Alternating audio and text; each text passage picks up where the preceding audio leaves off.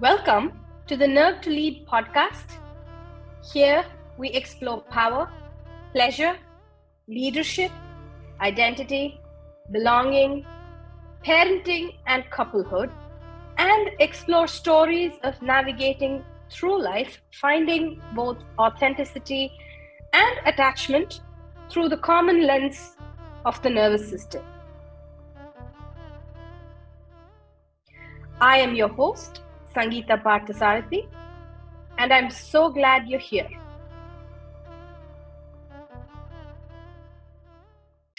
Today, we're going to talk about high achievers becoming and being parents. Joining me today is Vaishnavi. Welcome, Vaish. Uh, Vaishnavi runs the operations of sangparth.com. She is the backbone for everything we do over here. And uh, we've been working together for more than a year. And Vaish is also very deeply involved in the nervous system regulation work itself. And um, personally for me it's a lot easier to be in conversation with somebody that way it feels organic and it flows so uh, welcome vaish hello thank you it's lovely to be here. So today i wanted to share something that i observed. So i work with sangeeta here um, her home office. So i come in every day. I, I, I get a front seat to her entire uh, interpersonal life, is her being a parent, her being a partner, and all of that. Uh, one of the lovely um, thing I observed one day was um, she has two children, uh, Laya and Swara. Um, so they come to the office room right after they finish their school, and we'll be working. Uh, one day, uh, the younger one, Esther, she came upstairs, and uh, she was very frustrated for, about something um, and like she was basically throwing a tantrum. I think she's six year old. I think she was, I don't know if she was un- hungry or angry. And they have the term called hangry, like mine, hunger and anger. And I'm always amused by the ways they are able to articulate their emotions. Uh, so one day she was going through that emotion, and I think she had a homework to uh, read something, and for some reason uh, she doesn't like reading. So and uh, that activates some emotion in her body, and she uh, is communicating that and throw, throwing a tantrum. And then I was very amused by the way she, Sangeeta handled you handled it uh, you were asking her, um, so in what state are you in? Are you in I can state or are you in I cannot state? And um, she's continuing a tantrum, and you have a very regulated presence. You don't have a very high pitched, loud noise. You're not screaming at her. You're very regulated, and you're telling her, I feel like you are in uh, I cannot state, and uh, it like we cannot do this reading now. Uh, so you take your time and you come back to me when you're in I can state, but I'm here to support you and that was something that i've never seen i've not seen an adult modeling that so I would just like to talk about that today. Like, how are you able to um, have that kind yet a very affirming uh, voice to your child and and you know you, you're very regulated even when a child is throwing tantrum and you're responding in a very respectful manner yet you hold your stand how do you do that uh, I think you caught us on a good day. That's one. so um, it's been a, an extraordinary journey to get here. Um, and that doesn't mean that I, I respond like that all the time. Uh, I'm human and I do go through uh, many moments of dysregulation with them. And um, parenting has a really amazing way of triggering so many things that we didn't know existed in us you know when we become parents. I think you know that moment probably summarizes everything that i have invested on in the last 10 years. Starting with the time before i became a parent uh, this whole journey about investing and understanding attachment and neuroscience and becoming a practitioner and all of that uh, I think has been worth it to have that one less yelling episode a day, you know, if that, you know. um, it's more than that you know i think the, the the amount of time that i'm able to stay in my body and stay regulated with them has increased it's not zero um, I, I do go through it's a function of what i have in terms of resources and capacity and yeah how do you switch that you are here being a very good mentor and a boss. We are in a workspace. How do you do that switch? How you suddenly a parent and still you're kind there too? How do you do that switch? How do you manage this?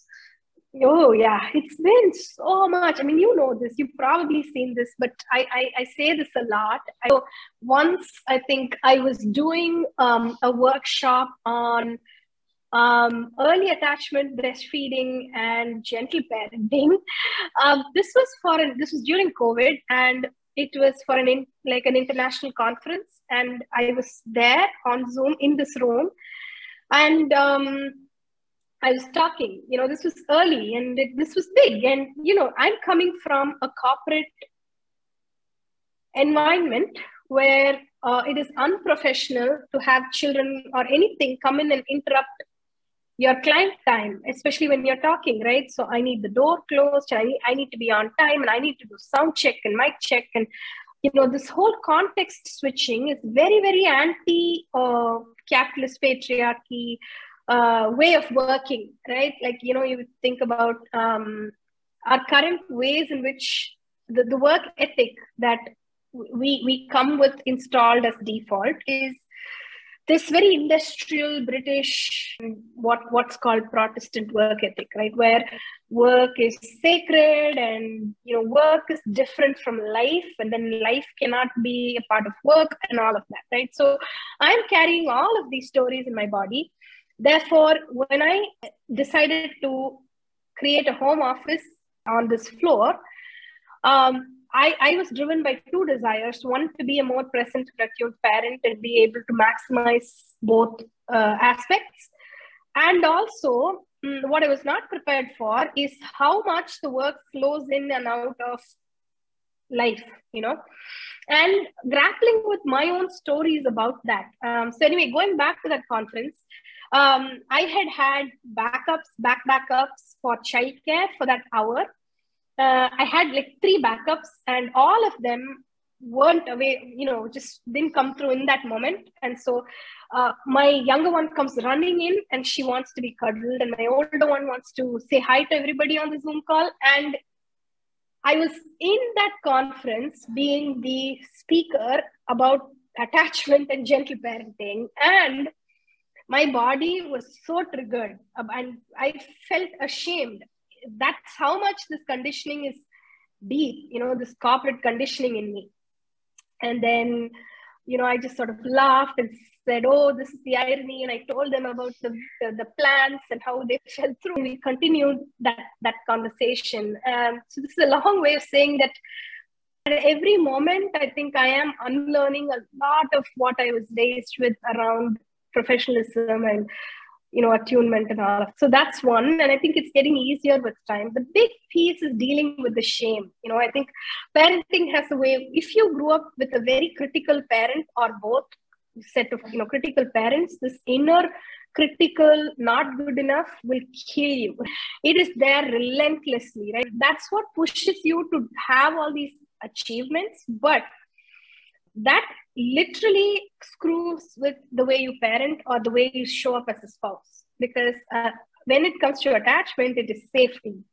And but when you're carrying all of this what's lying behind perfectionism is actually shame right? So you are pre-programmed to uh, seek perfection over progress. So it means that i might have been this regulated mother 8 out of 10 tantrums in a day but the one one tantrum that I was dysregulated is the one that I'm going to psychoanalyze the heck out of. And you know also get so frustrated that you don't even want to invest in this healing process right? So that's the pattern. And i think the more regulated my nervous system is the more everybody around me is neurocepting that. So to answer your question, I was it is not always like that, but it is practice and people say self-care i don't i mean i don't know what does that mean um, there's no self-care if you can't deal with the shame you know and the not good yeah. enoughness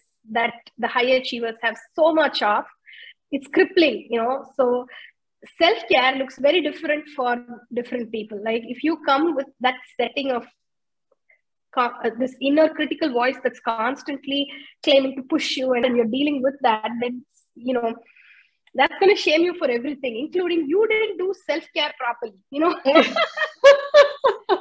So yeah that was a good one. Yeah. Yeah. So i think the yeah. biggest piece is to understand and deal with the shame and get help for myself. I'm a therapist myself and i'm, I'm a very strong proponent of therapists need you know other therapists to hold and, and yeah. work with right so to summarize i think it's been a, a very long journey um, for me my triggers are when my daughters display traits that i am yet to reckon with in myself.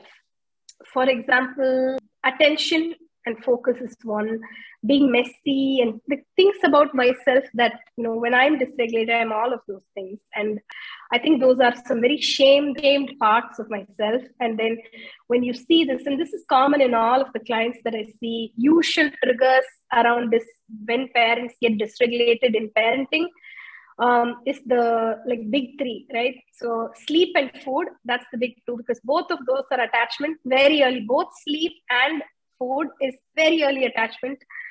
And so these two tend to be huge triggers. And then the third one is academics slash extracurricular, you know, how they're the performance piece, you know. Yeah.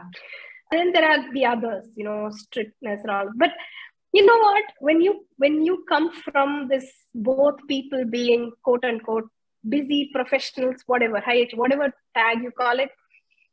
Uh, when you when you come into parenting, I think there's either this I want to control the, you know, the the ideal is co-regulation and attunement.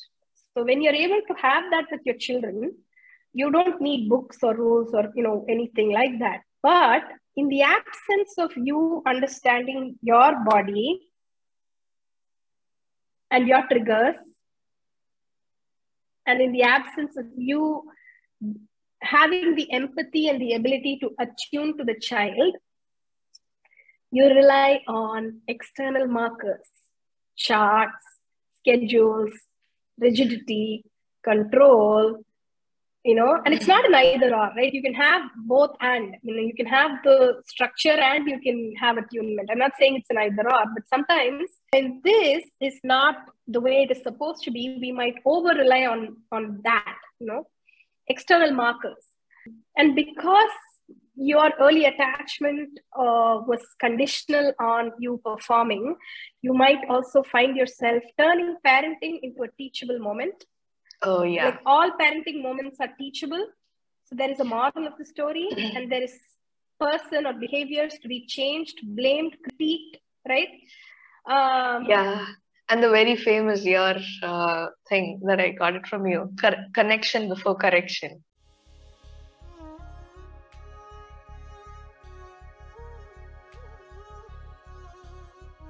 And now, a small break to talk about more resources we have created an autonomic safety assessment for parents, which helps baseline our co regulation capacity, which is available for free to download and use.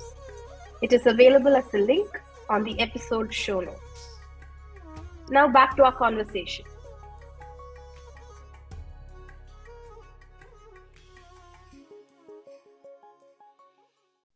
Yeah, yeah, that's the thing. So when we struggle to connect really body to body connect with children, like you know, nervous system to nervous system, then we default to correction. You know, everything is a should. And every time you hear a should, chances are there is a very critical voice lurking behind it.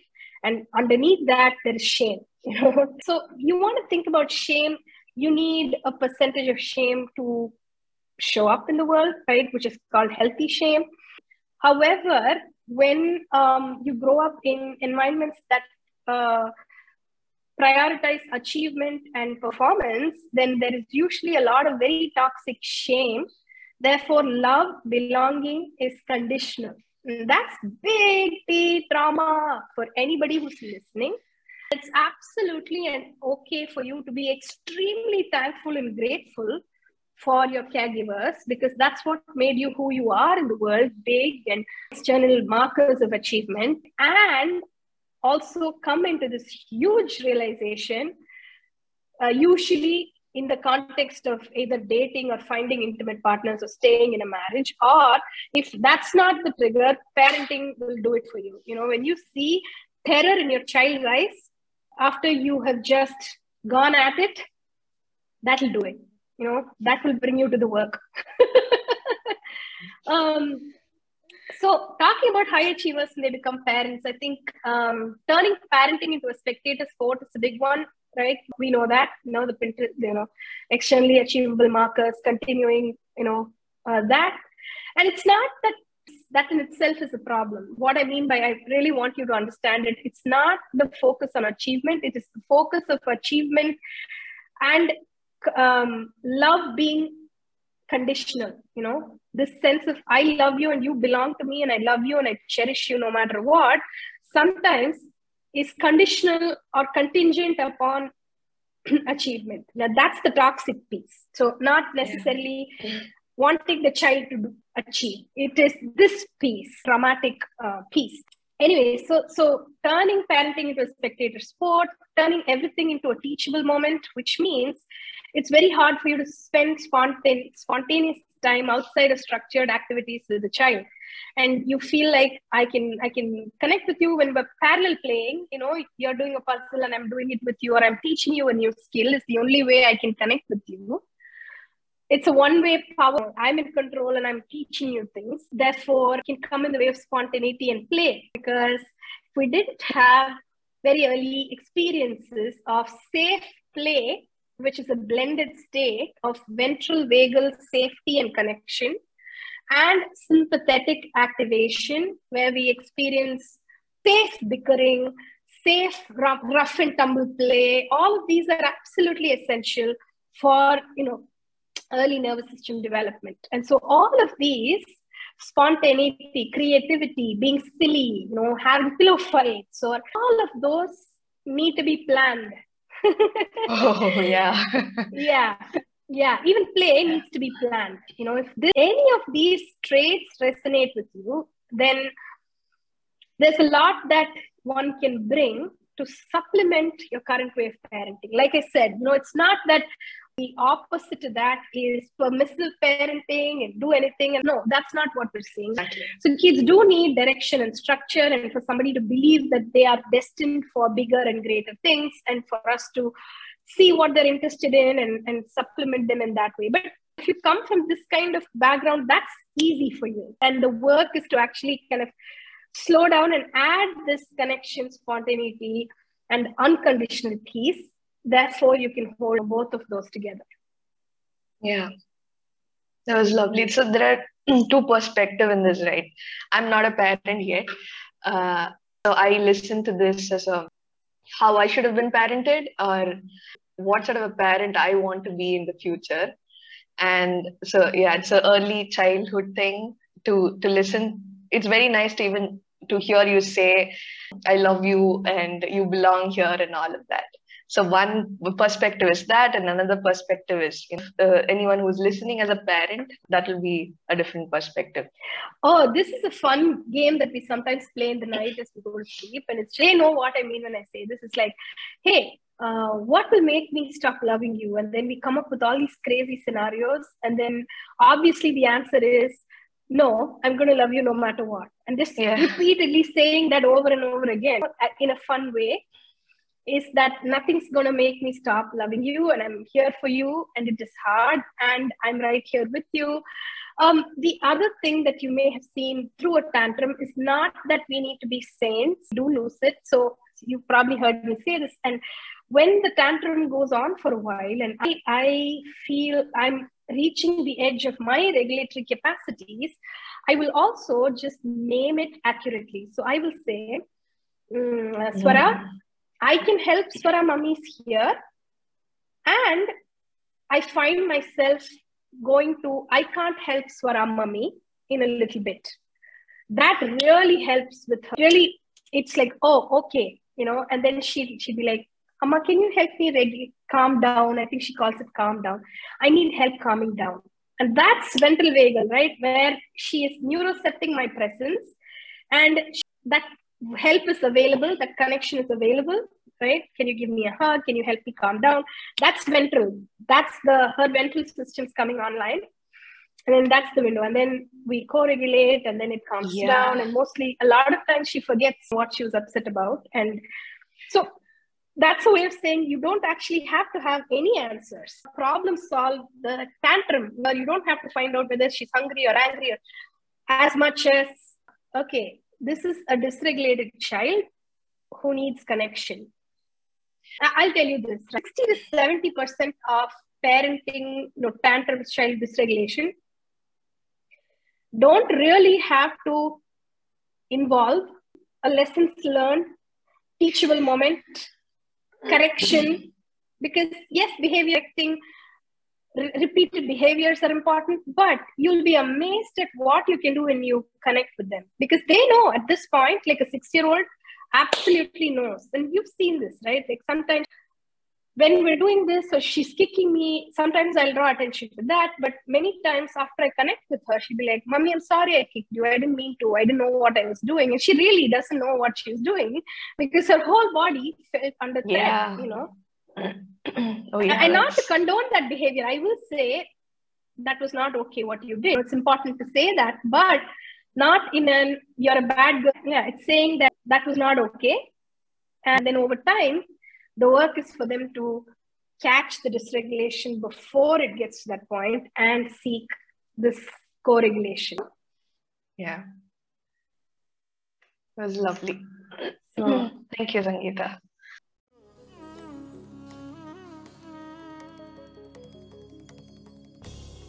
Thank you for joining me today on Nerve to Lead podcast. The music you hear in this podcast was created by Soundcreed. You can find their link in the description.